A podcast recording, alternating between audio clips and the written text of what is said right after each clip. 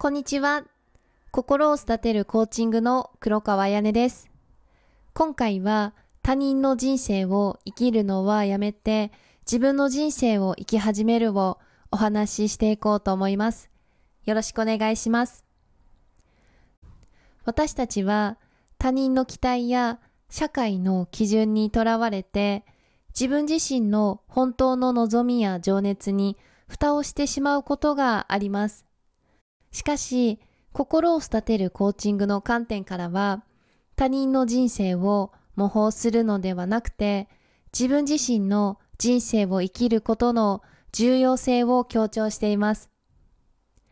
自分自身の人生を生きることは、真の幸福と自己成長の鍵です。他人の人生を生きることは、一時的な安心感をもたらすかもしれませんが、内なる喜びや満足感は得られません。本当の自分を見失って他人の望みや価値観に合わせて行動することは長期的には心の不満や後悔を引き起こすことがあります。自分自身の人生を生きるためには、まず自己認識が重要です。自分自身を深く知り、自分自身の欲求や価値観を明確にすることが必要です。コーチングは内省や自己探求を促すツールとして役に立ちます。自分の内なる声に耳を傾けて、本当に自分が求めていることに気づくことができます。また自己需要と自己評価の向上も重要な要素です。自分自身を認めてあげて、過去の失敗や誤りを学びの機会として受け入れて、自己成長のチャンスと捉えていきます。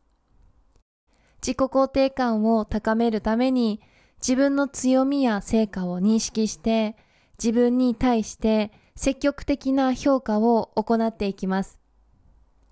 自分自身の人生を生きるためには、自己目標の設定と行動計画の策定が重要です。自分が望む人生のビジョンを明確にして、それに向かって具体的なステップを踏んでいくことで自己実現を追求できます。コーチングは目標設定や行動計画の作成においてサポートをしていきます。また障害や困難に直面した際にも自己成長と向き合う力を養います。大通りの人混みを抜けて、混雑した公共交通機関に乗り、オフィスの孤独化の空気にさらされたり、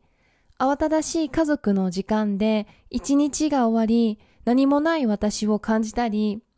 他の人と比べて自尊心を感じなかったり、ソーシャルメディアから自分の達成や能力に対して劣等感を感じる情報と遭遇したりする生活は独特の窮状を心にもたらします。心にすっと入って素早く私たちの感情に染み込んでいく心を育てるコーチングはこのような環境で暮らす方を特に想定して考案しています。過去の重荷をきれいにして心を育むことを促して、新しい自己評価を形成して、多様性のあるマインドを養っていくための伴走者としてサポートをします。他人の人生を生きることから解放されて、自分自身の人生を生きることは、喜びや充実感をもたらします。